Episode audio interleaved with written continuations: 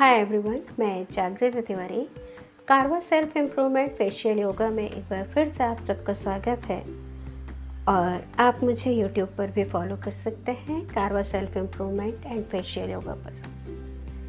तो चलिए सीधे मुद्दे पर आते हैं कि आज के परिप्रेक्ष्य में गीता हमारी लाइफ की प्रॉब्लम को कैसे सॉल्व करती है।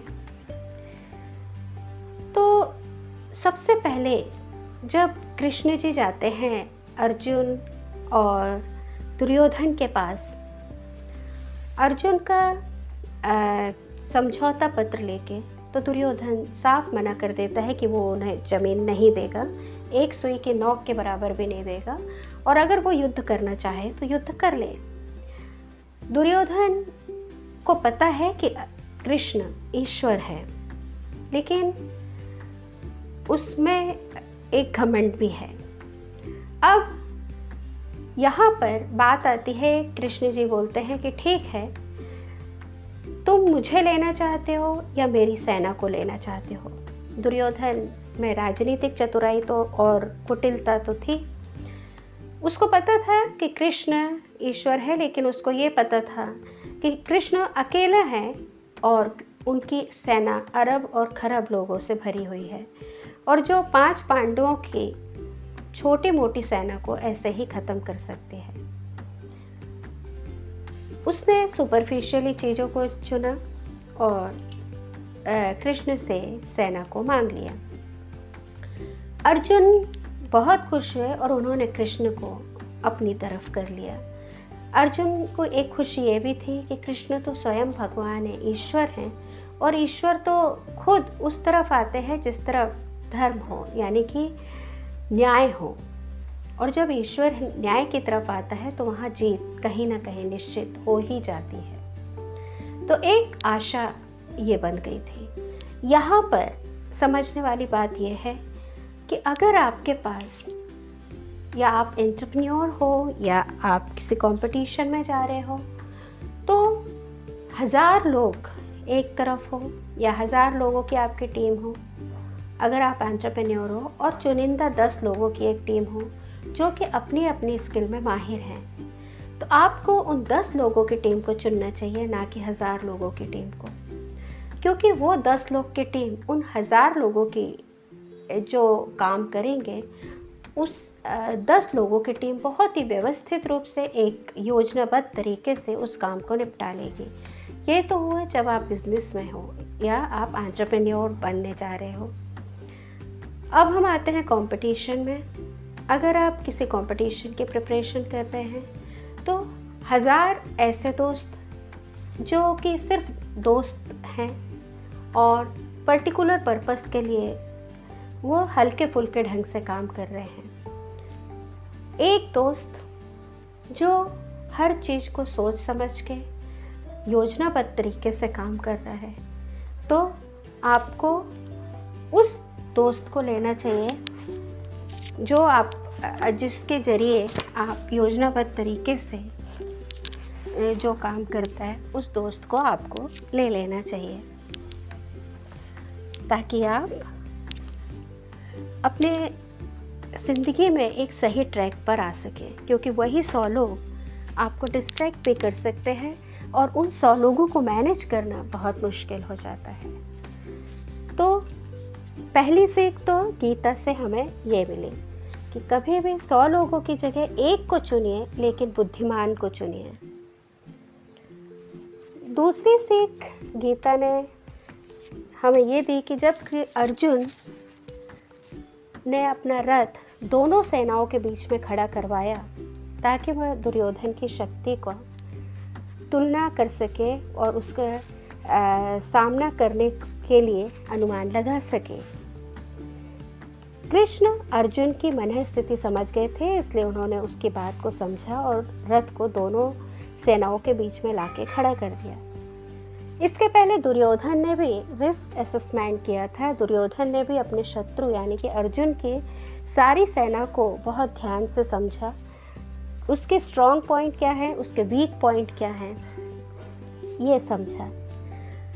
इससे आज की ज़िंदगी में हम ये सीख सकते हैं कि जब भी आप किसी आप अगर एंटरप्रेन्योर हो बिज़नेस में हो तो जो आपके सामने कॉम्पिटिटर है या राइवल है, उसके स्ट्रॉन्ग पॉइंट और वीक पॉइंट आपको बहुत ध्यान से समझ लेने हैं। उस चुनौती के बारे में सब कुछ जान लेना है।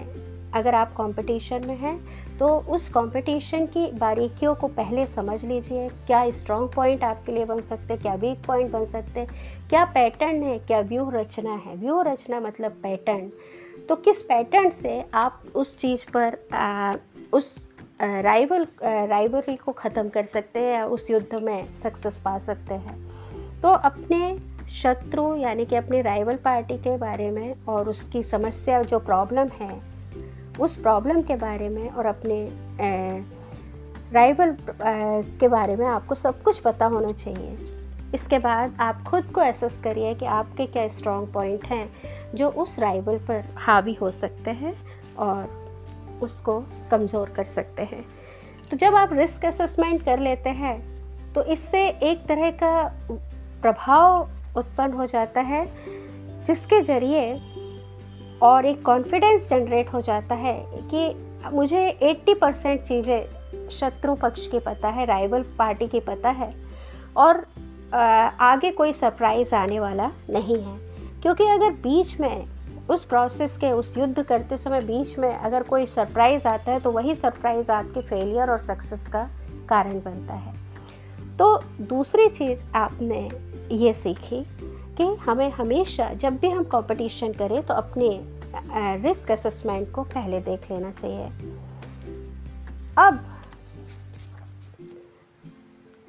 दुर्योधन इसके बाद कहता है, अपने सेनापति और द्रोणाचार्य से कहता है कि आपको पता है कि मेरे एक आवाज़ में मेरे लिए सैकड़ों लोग जान देने के लिए तैयार है और फिर अपने महारथियों के नाम गिनाता है।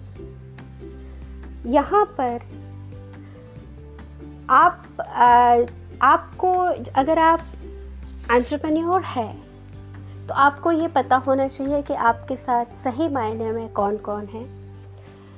और अगर आ, आपके पास क्या आपकी स्ट्रेंथ है जो जैसे कि लिक्विड मनी और गोल्ड या इस तरह की स्ट्रेंथ है या कौन कौन से ऐसी चीज़ें हैं जो आपको बुरे से बुरे वक्त में सपोर्ट कर सकती है। तो यहाँ पे आपको इन चीज़ों के बारे में पता होना चाहिए, अगर आप किसी बिज़नेस की शुरुआत कर रहे हैं और अगर किसी कंपटीशन या में, चाहे वो बिज़नेस हो, चाहे प्रोफेशनल हो, चाहे पर्सनल हो, चाहे लाइफ का हो तो आपके जो दोस्त होते हैं, वो आपका हुनर है, आपकी स्किल है, आपकी योग्यता है, आपका कॉन्फिडेंस है, आपकी हिम्मत है और ना गिव अप करने की ताकत है। और साथ में कुछ ऐसे बेहद कम दोस्त जो आपके लिए हमेशा खड़े रहें, हर स्थिति में आपके साथ खड़े रहें। तो जनरली एक या दो लोग ही होते हैं दुनिया में, बाकी सब दर्शक होते हैं या रिश्तेदार ही कह सकते हैं उन्हें, लेकिन सिर्फ़ एक या दो दुनिया में होते हैं जो आपके लिए हर वक्त खड़े रह सकते हैं। तो इन लोगों को यही आपके सच्चे दोस्त हैं। आपका हुनर, आपका बल, आपका कॉन्फिडेंस और आपकी बुद्धि। ये हमेशा आपके लिए, आपके साथ देने के लिए खड़े रहते हैं। इसके बाद दुर्योधन ने अपनी सेना को संबोधित करते हुए कहा कि भीष्म पितामह के भीष्म पितामह के देख रेख में जो सेनापति भीष्म पितामह है, उनके देख रेख में हमारी सेना है ये सबसे गुणी वयोवृद्ध और दुनिया में इन्हें कोई भी हरा नहीं सकता। तो हमारा सेनापति भीष्म पितामह है, जबकि शत्रु का सेनापति भीम है। और भीष्म पितामह के सामने भीम बहुत छोटा है। उस ठीक वैसे ही जैसे एक ट्वेल्थ के बच्चे के सामने या पीएचडी के बच्चे के सामने एक क्लास फिफ्थ के बच्चे को खड़ा कर दिया जाए। आप देखेंगे कि कृष्ण के साइड, कृष्ण की तरफ़ केवल शिष्य थे और दुर्योधन की तरफ़ जितने भी गुरु पक्ष था, वो लोग थे। गुरु चाहे वो भीष्म पितामह हो, द्रोणाचार्य हो, कृपाचार्य हो, ये लोग थे। तो अगर चैलेंजेस में आते भी हैं तो यहाँ पर कभी भी युद्ध में आप कोई भी आप अगर कंपटीशन में हो या कोई से प्रोफेशनल चैलेंजेस में हो तो अपने सामने वाली पार्टी को कमज़ोर मत समझिए। उसमें आत्मविश्वास ठीक है अति विश्वास होना खराब है। यहाँ पर दुर्योधन घमंड करता है, जो कि हमें घमंड नहीं करना चाहिए। क्योंकि यही घमंड आपकी हार की पहली शुरुआत बन जाता है। पहला कदम यहीं से शुरू होता है, जब आप सामने वाले राइवल पार्टी को कमज़ोर समझने लगते हैं। अगर वो कमज़ोर होता तो आपका राइवल ही क्यों होता? इसके बाद आप दुर्योधन आपने ये चीज़ हमने सीखी, इसके बाद ये देखा कि दुर्योधन ने अपने सेनाओं को संबोधित करते हुए कहता है कि हमें हर हाल में भीष्म पितामह की रक्षा करनी है क्योंकि अगर उससे मालूम था कि भीष्म पितामह अगर जब तक ज़िंदा रहेंगे तब तक आ, ये युद्ध चलेगा अगर वो ख़त्म हो गए तो ये युद्ध हार जाएगा। तो उसने भीष्म पितामह की बहुत तारीफ़ की लेकिन एक राजनीतिक चाल भी चली।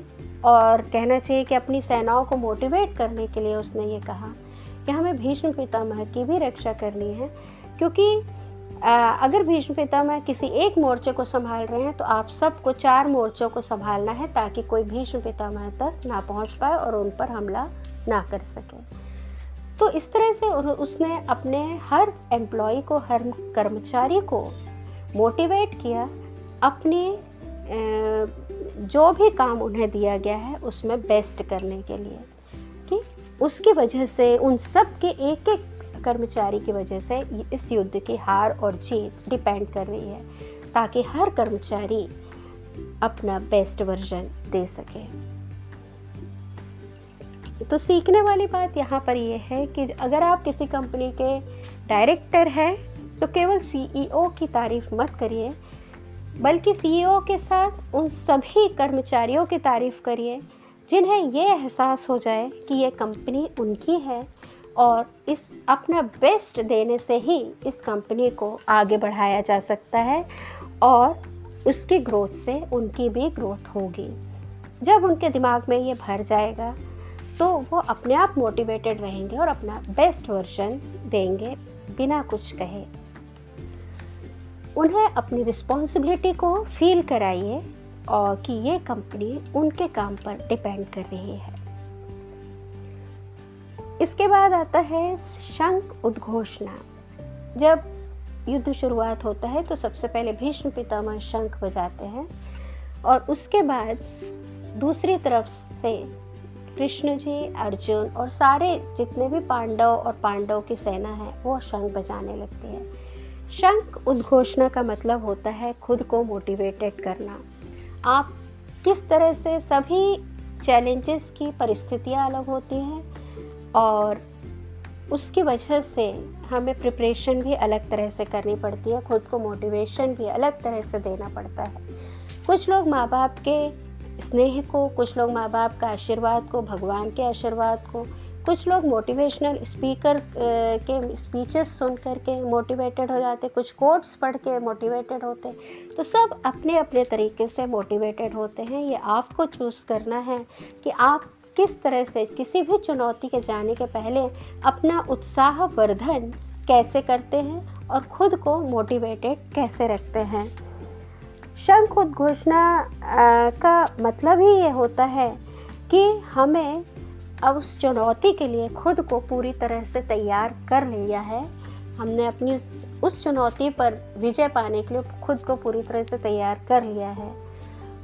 और अब बस युद्ध के लिए जा रहे उस चुनौती को जीतने जा रहे हैं। शंख उद्घोषणा का मतलब यही है कि हम खुद को मोटिवेटेड कर रहे हैं कि हम हर हाल में उस युद्ध को जीत लेंगे। सच्चा योद्धा वही होता है जो हर चुनौती को हर समय जीतने के लिए तैयार रहे। कहने का मतलब यही है कि आपका जो वॉर क्राई है ना, वो इतना ज़ोर से होना चाहिए कि सामने वाली पार्टी घबरा जाए।